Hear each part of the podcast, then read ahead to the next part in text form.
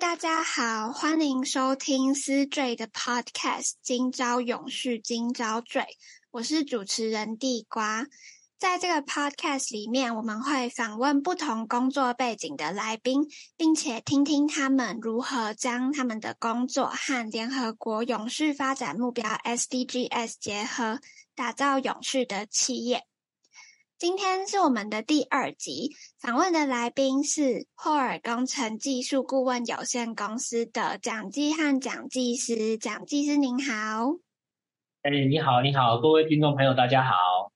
嗯，蒋技师可不可以请您先稍微自我介绍一下？哦，好啊，好啊，我，呃，大家好，那个我是呃水土保持技师蒋继汉哦。那呃，我我之前主要都是呃，求学期间都是在国立屏东科技大学哦的水土保持系去念攻读了哦。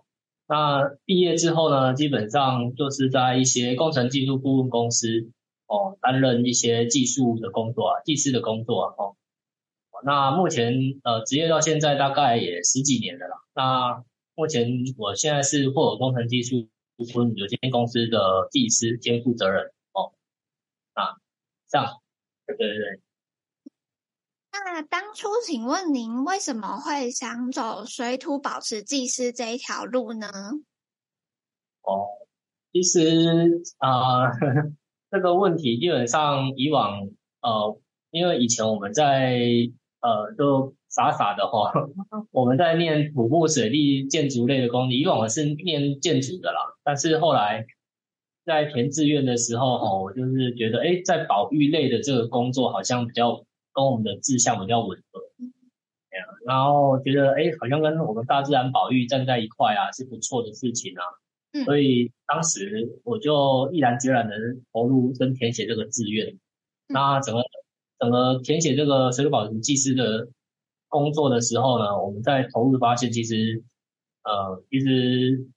在保育工作跟台湾的观念哦，还是有一些让民众不太好理解啊，所以我觉得未来就是往这个方向去呃宣导发展啊，是我们现在就是让我一直走这条路的原因呐。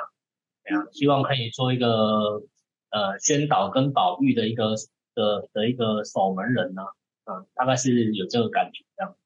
嗯。想请问您说，就是让民众不太好理解是什么意思吗？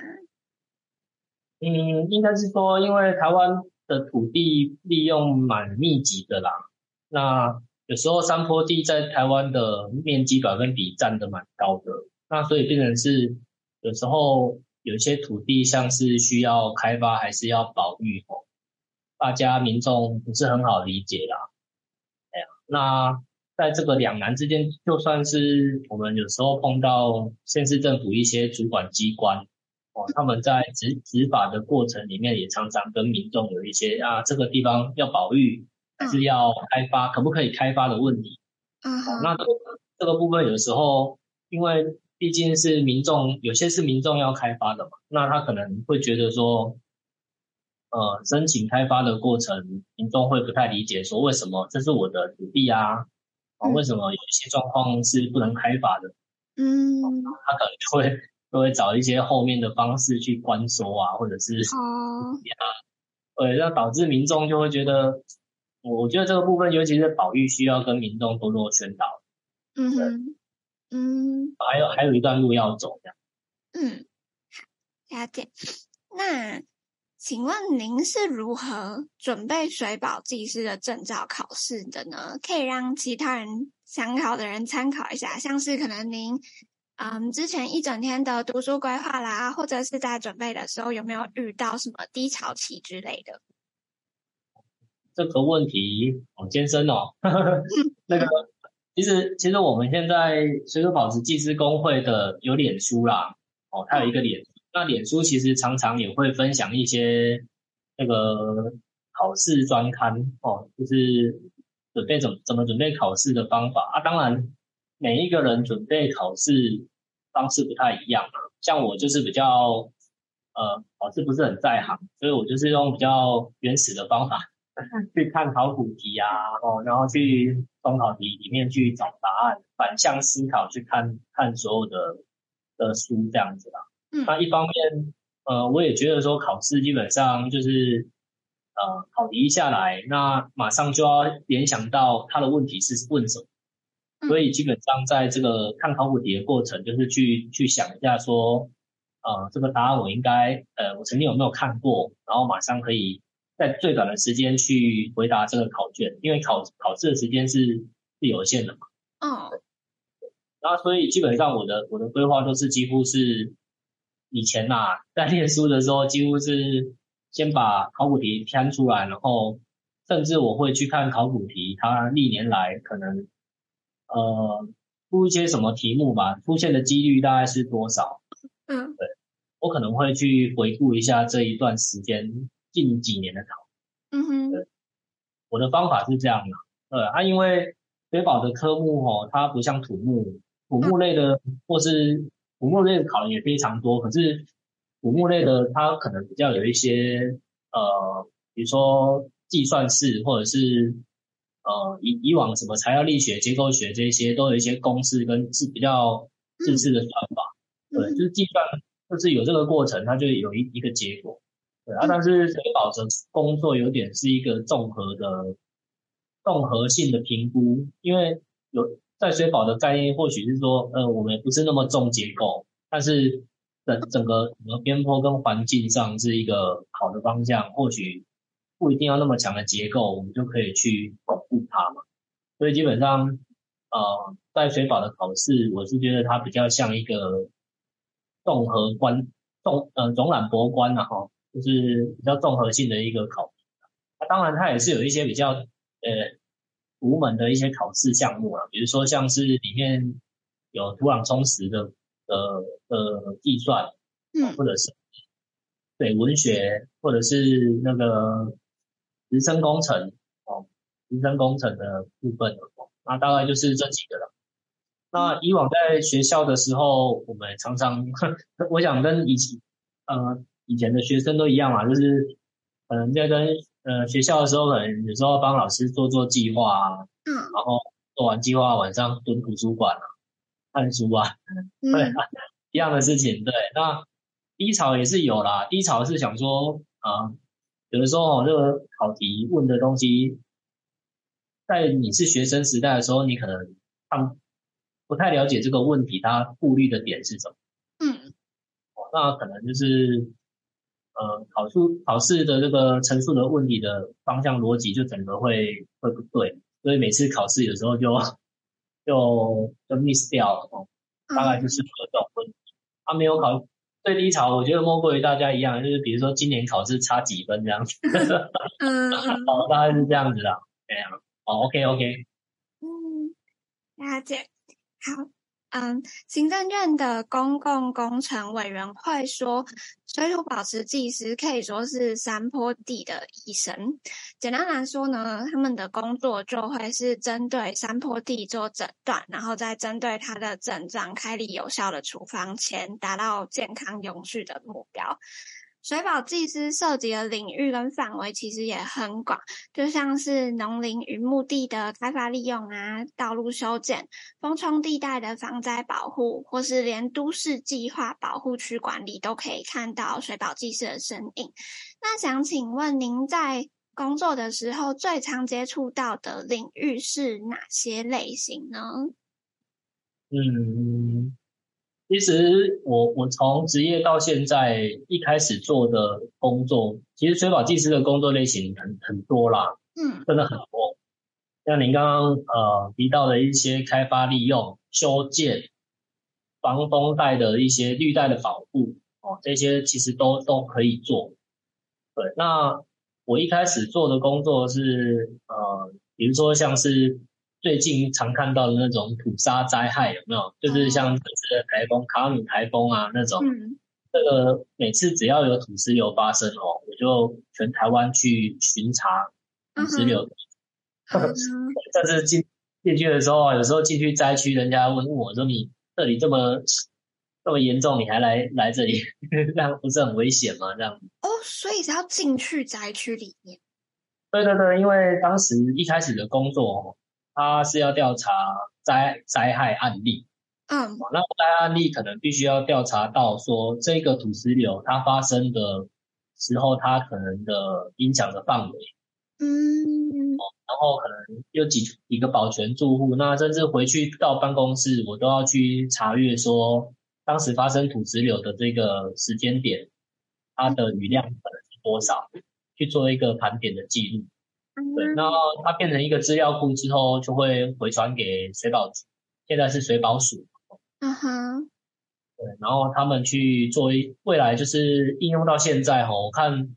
像最近比较红的就是那个，呃，那个土石流加油站，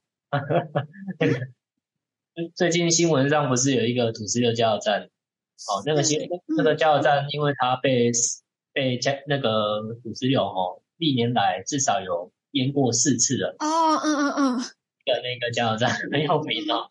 对对对，那那那个其实我在那个时候呃就有碰过啦。那个加油站，我当时也去了两次了，哦，就发生它也发生了两次。嗯哼，那其实水保其实工作就是，我们一开我一开始是接触这些啦，那后来可能在防灾跟调查完了之后，他们后来我比较接触的是开发类的工作。嗯，对，因为之前是因为呃积水区的调查整治防灾嘛，那后来。比较小规模一些，变成是呃一些开发案。哦，那这样。那所以我们其实，在大学的时候，以前学的东西，呃，说真的，真的是蛮有限的，时间有限。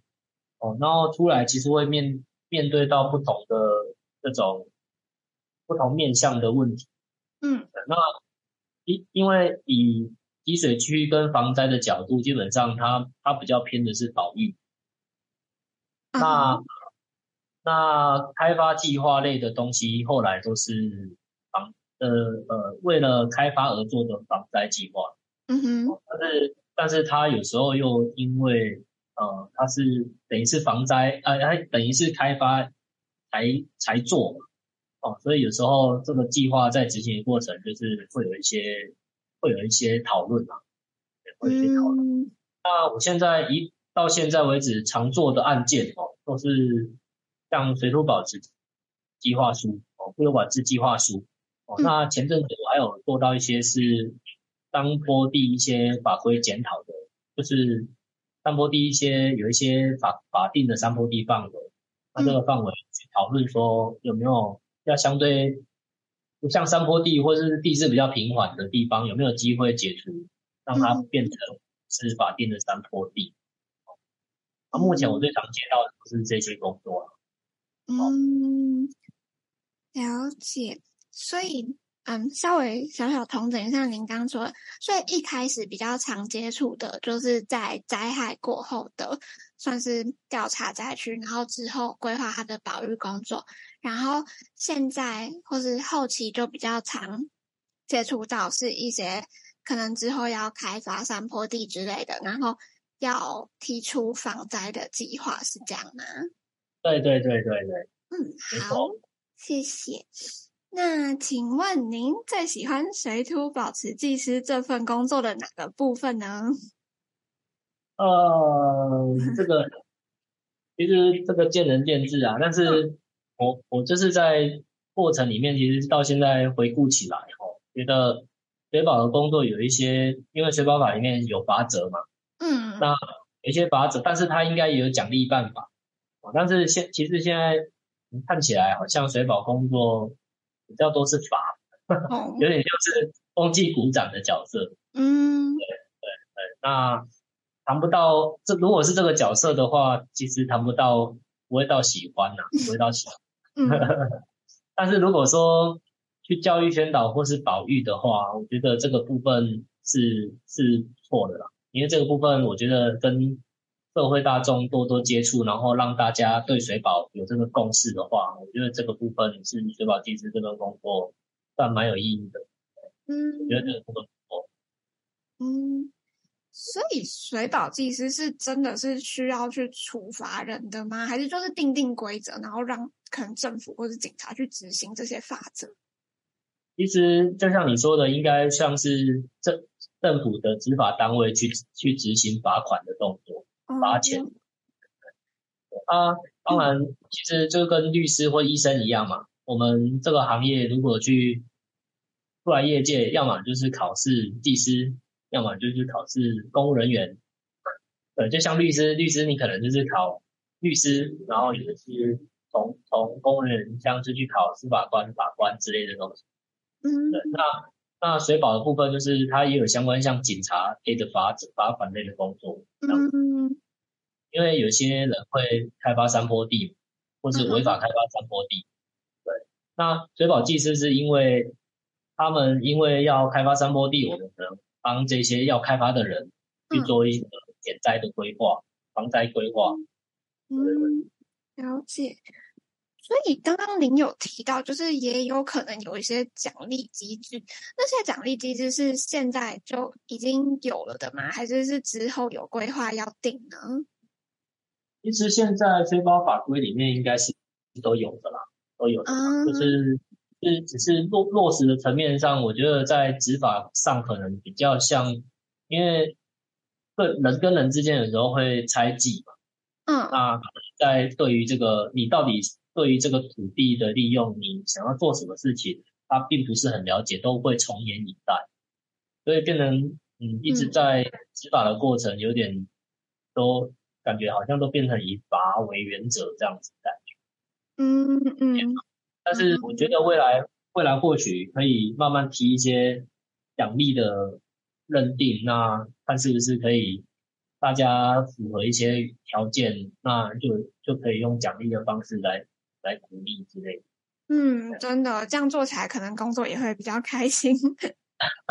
对啊，目前是这样子啊。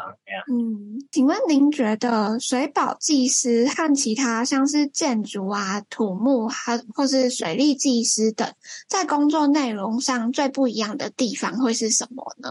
这个问题，我是觉得，因为土就像我刚刚提的，就是土木、建筑、水利哦，基本上它有一个明确的、比较明确的工作项目，比如说。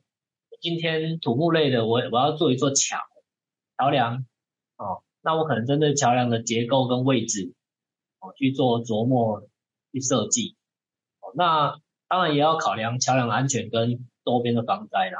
那建筑也是，但是水保的部分好像有时候要兼顾它要保护的对象，嗯，就是它可能又又是一个比这个土木的范围在更更广、更高的范围。的角度去看那个周边环境跟综合的关系，比如说我这里原本就像之前我们我们呃一个影片哦介绍到的就是说像意大利之前一个那个水坝溃坝，嗯，那个溃坝就是因为那个水坝的那个高度哦跟地下水位的关系，当筑坝竹很高，导致地下水位也也上上升嘛，那可能整个坝体就整个宣泄。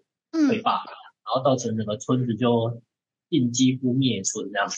嗯，那那因为那个影片变成是说以往的故事嘛，借鉴到现在再回顾那个事件，那其实水保有一点这种状况，就是以你看你以往的土木，它可能分水利，它可能要心力，它要心力而做的那个水坝，嗯，但是后来却发生了这个这个后续的灾害。对，那水保部分可能就因为这个保全对象而需要顾及这个综合性的问题。嗯，对，那这个是我是觉得水保比其他技师比较不太一样的地方。对，那再来就是，诶，土木的技师跟水利的技师，他们琢磨的点可能也不太一样，因为毕竟术业有专攻嘛。那土木他可能比较会用一些高强度的工程结构来达到他想要的。规划的方向就是一道墙哦，或者是一条一个比较硬性的构造哦。嗯。那水利水利技师可能会在乎的说啊，我这里的水啊，在排水的过程或者是开发的过程，水会不会淹水，或者是会不会水满出来这样子。大部分着着重的点会有点不太一样。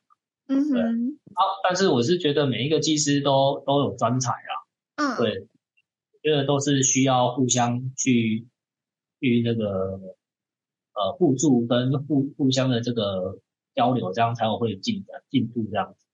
嗯，啊，德保技师基本上，我觉得相对于每一个技师的这种比较深入的专业，就稍微弱一点。对，但是相对的，就是说懂得不是很深，但是可能需要有一些广度吧，就是要看的比较范围比较大一点所以我觉得主要就是比较不一样的地方。哦，所以就像是可能建筑、土木或是水利技师，他们就是比较。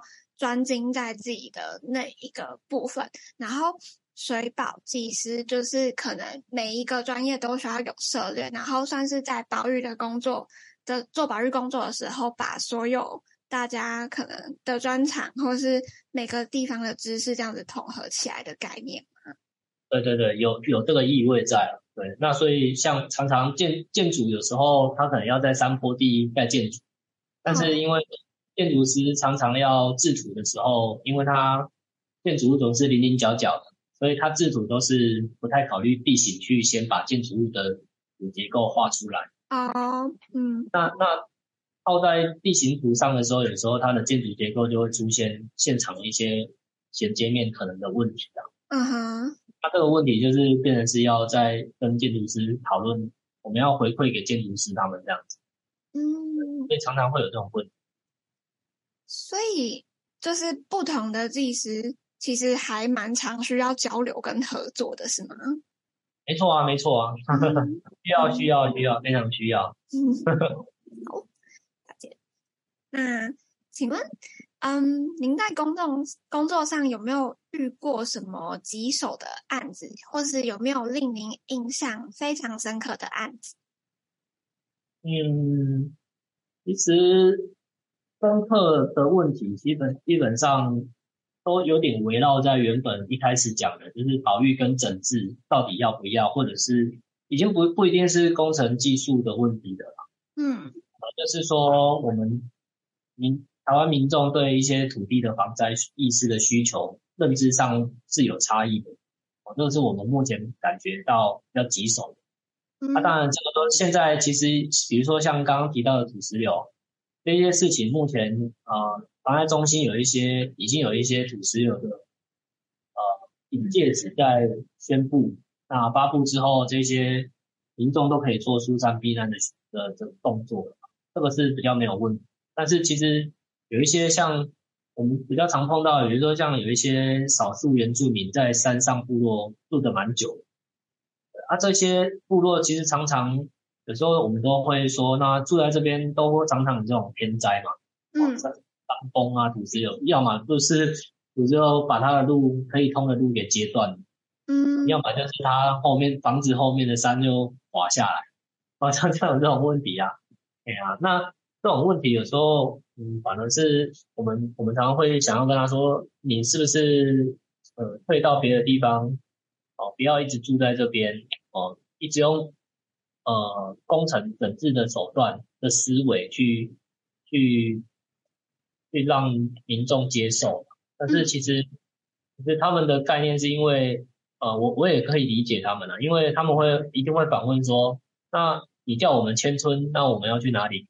嗯，对，他们因为他们会觉得没有地方住啊，嗯，没有没有归属感嘛，他们等于是要整个家庭，甚至是一个部落，或许都得重来。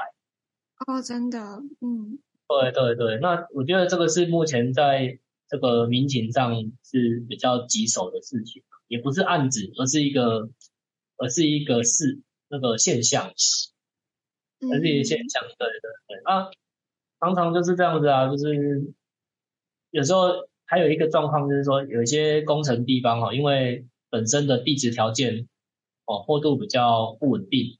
哦，但是却曾经有一些人住在这边，那他可能已经先在莫拉克台风的时候先搬迁了，但是其实往往他们还期望着说，那有政府有没有机会再用工程整治，让我们可以再搬回部落？哦，那搬回部落基本上政府也很难用一个呃都承诺的一个的态度去回应他们呢？哦，很难呐。因为如果说整治完之后花了很多经费，花了很多钱，整治完之后好像初期稳定了，好像 OK，那是不是又好像营造了一个让让这些部落的长者又回去住的一个一个状态？对，那其实后来之后假设又发生一些比较大的事件，又怎么办？对，那这我们觉得这个这个问题是最棘手的。嗯嗯，所以通常就不会是技术本身，而是可能跟民众协调，或是跟政府之间协调的问题。对对对，我觉得协调很重要。那我是觉得，主要协调之外，大家也要互相理解啊。嗯，对啊，因为我们顾虑的点哦，有时候当地的民众他主要可能会首要冲击是他自己想一定是自己的损失嘛。损失啊，对，那问题是我们也不是在，我们也不是没有要保护他们的损，就是财产损失，对，只是顾及他们的安全，对啊。哦，蒋律师，您说您在当兵的期间，曾经参与过莫拉克风灾过后的救灾行动，在那段救援救援期间，令您印象最深刻的事情，请问是什么呢？在救灾的前一天，我们还在那个联合演习。哦，对，啊，联合演习到一半的时候，就突然间，呃，晚上的时候就开始大风大雨了。我们其实当兵没有任何的讯息啦，说真的。那你知道长官们叫我们开始要做防灾的一些事情，那当然也知道，一看就知道台风来了嘛。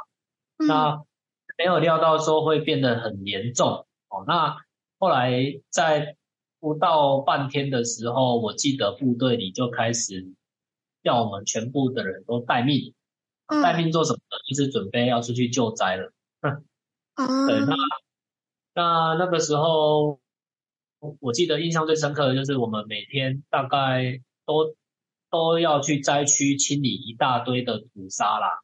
嗯，那除了土沙之外，还有很多的呃。动物的尸体呀、啊，哦，挖不完的土啊，哦、那然后整个社整个社区哈、哦，比较低洼的地方，或者是呃有一些养殖地带啊，养养鱼啊或养鸡鸭的地方，那些地方都是被一大堆一大片的这个泥水淹没这样子。那印象比较深刻是像有一有。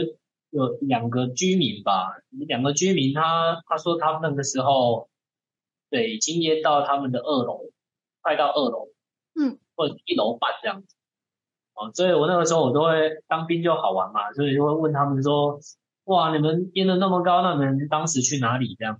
哦，呃，那他们好像都回答说，就是去，就是搭搭船啊，搭救生船、救生艇先离开这样子。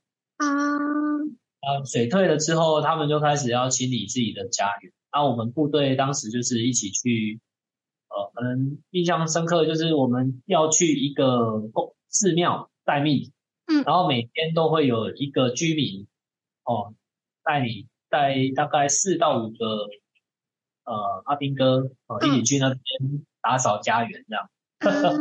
嗯嗯，啊，他。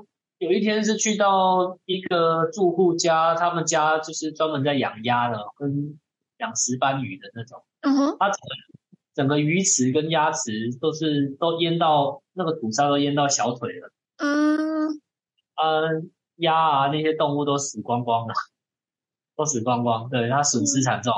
对，然后我们当时就是真的是靠人力啦，就是一铲一铲的这样子。哦，铲出来，然后装袋，然后动物也这样搬搬搬这样，所以其实你说印象深刻，嗯、我觉得就那段时间永远印象深刻吧。对，嗯、那甚至还有林兵啊，旁边的那个阿兵哥，我说他们有去搬那个动物的尸体是猪，哦，那那个 真的是不是很很很好的呃回忆的感觉，对，就是。因为大水过嘛，那有一些尸体它可能是呃会卡在一些叫像是栏杆呐，是什么被拦住这样。那对对对对，它尸体有时候因为被曝晒哦，有时候会有一些变、嗯、变化这样子。嗯、那那个东西就当时就是不是很好处理，那也也得整个部队跟环境都要做消毒这样子。还有一些状况是我们每天看这个事情去吃去吃他们的饭都不好吃，嗯，都不太想吃这样。所以这一次您参加这个莫拉克风灾的救灾行动，它大概持续了几天呢、啊？哦，应该有一个月哦。哦，嗯。嗯，所以就是基本上就在清理就对了。对对，从到很多不一样的地区清理啦。嗯，有一些是帮忙排排那个带防沙防灾包那种，那有一些是帮忙挖壕沟。嗯，壕沟要做什么？排水啊。哦，嗯嗯。一些可能堵塞了就排水了，那有一些是它的槟榔园哦，怎么，或者是那个鱼池，鱼池里面要清垃圾，嗯嗯。嗯，一些奇怪的事情，嗯、每天都很印象深刻，嗯，嗯，真的感觉真的是一个很很特别的经验。不过我想要问一个，有一点。没有什么关系的问题，但是就是你刚刚说他们会可能有养殖石斑啊、养殖鸭子那些，然后经过这场风灾，可能淹水之后，他们都死光光了。我想请问的是，这些石斑鱼是是因为水质变了，然后就死掉，还是他们是被淹死吗？他们不是鱼吗？应该是说，你想象一下，它的鱼池本身，跟假设一米的水深好。养殖啦哦，不知道多深，但是大水的时候，他们已经淹水淹到了一楼半的水高了。嗯，基本上这个水就已经高于他们的鱼池很多了。嗯，所以这些石斑它不是，它不，它它已经是随着大水流掉了。哦，嗯，它它跟着大水已经往外游出去，那游出去之后水退了嘛？嗯，水退了，它就变成是在地上了。啊，对耶。呃，它就 对，嗯，会变成是这样子。好，谢谢。好，那下一个。对，我就突然想到，它不是鱼吗？为什么会被淹死？它不是淹死，它是它是没水了晒死。嗯，了解。好。好，那下一题。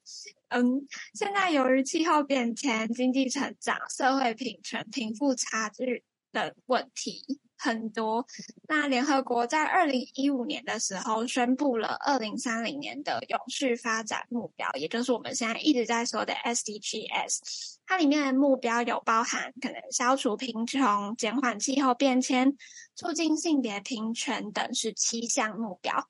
指引全球共同努力迈向永续。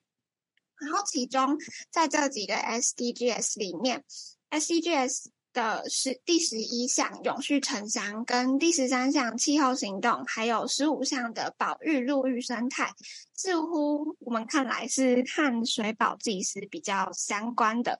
所以，想要请问您对于这几项目标有什么看法，或者是您觉得具体应该要如何把它们跟您的工作内容互相结合，达成他所预期的成效呢？哦。哇，其实这个是一个 非常广的广的议题。其实 SDGs 这个事情，我们在地方的小小公司是不太会了解到这个具体的一些一些对策。嗯，就是它是一个愿景嘛，对不对？愿景目标。嗯，那我我们水保其实在永续保育。还有气候变迁的这个议题，其实我我认为从十几年前我们做水保技师的工作，我不不光是我啦，就是水保技师这个工作本身都围绕在这个议题啊。那近期水保局现在是水保署，他们以往就一直有在因应这些问题，像呃大规模崩塌的一种一个监测计划哦，这个一直他们有在做哦，那。呃，现在一些农村啊，或者是一些想要永续发展的一些一些工作，呃，水保署现在也一直有在推动这样子。哦，那嗯、呃，目前我觉得我们的工作，呃，基本上就是在台湾的话，可能要要达到这个状况，就是呃，土地开发的状况跟房减灾的这个规避的思维，应该要从法规跟教育的，就是我刚一一之前提到的要。教育跟宣导啦，让民众比较了解一些现在台湾土地的这个状况之下，给他们一些这种哦，一种这样子的思维。嗯，那其实我觉得水保在这里面，因为我觉得水保的计划书里面有一个问题，就是呃，水保目前主要都是针对开发而做的防灾计划。嗯，那。对于保育的计划也是有，可是呃，不像开发的计划这样子的要求性的这种规范那么的明确。嗯。那而水保还有一个特殊的状态，就是它有一些呃直升的工程是其他技师所没有的。对，那这个直升的目标，比如说，其实你看海外或者是一些沙漠化的地区啊，他们可能针对直升的景观。或者是沙漠化想要绿化的这种生态的问题的讨论，基本上在这种水保计划是富裕型的，嗯，富裕的水保计划。那最近我们台南，因为我在台南，那台南因为其实各县市都有这个问题，台湾还有一个问题就是会超限利用山坡地，嗯，对，超限利用山坡地就是因为有一些坡度很陡，那它可能很陡的条件，它把它认为说那应该是。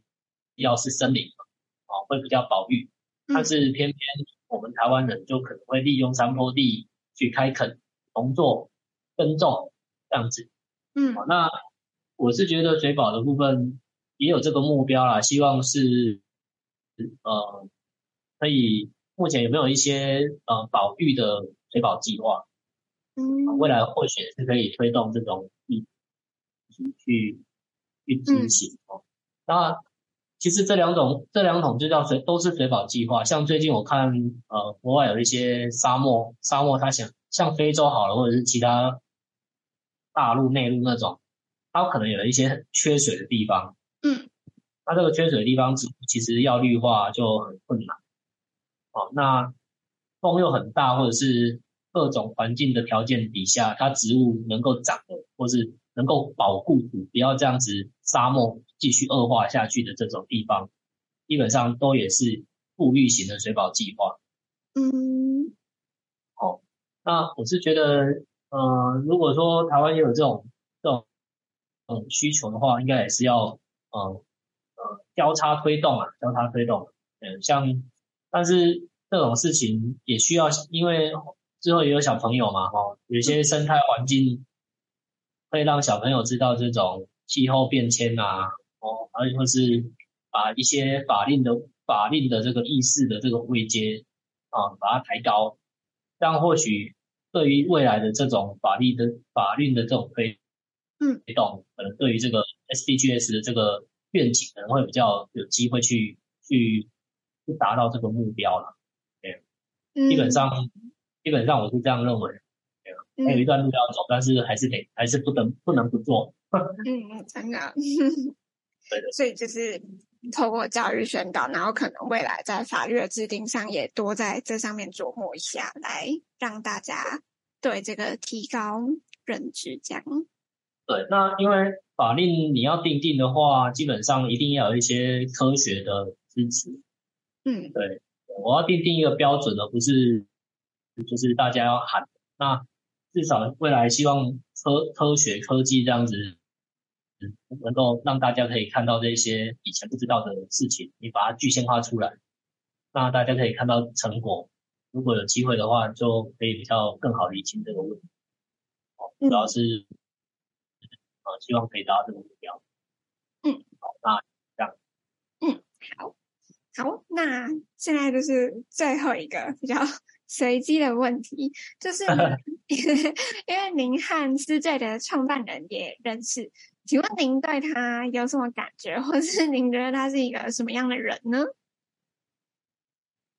哦，其实我是因为去参加一些审查、审查跟这个场合哦，会刊的场合碰到碰到陈技师的啦。嗯，啊，我觉得他真的是蛮不简单的诶，因为土木技师本身就已经不是很好去去呃呃怎么说嘞，很好取得执照了，很很难取得执照了啦。我觉得不好不不容易啦。哦，然后第二个是说他这么年轻哦，还去还有那个博士的学位嘛，对不对？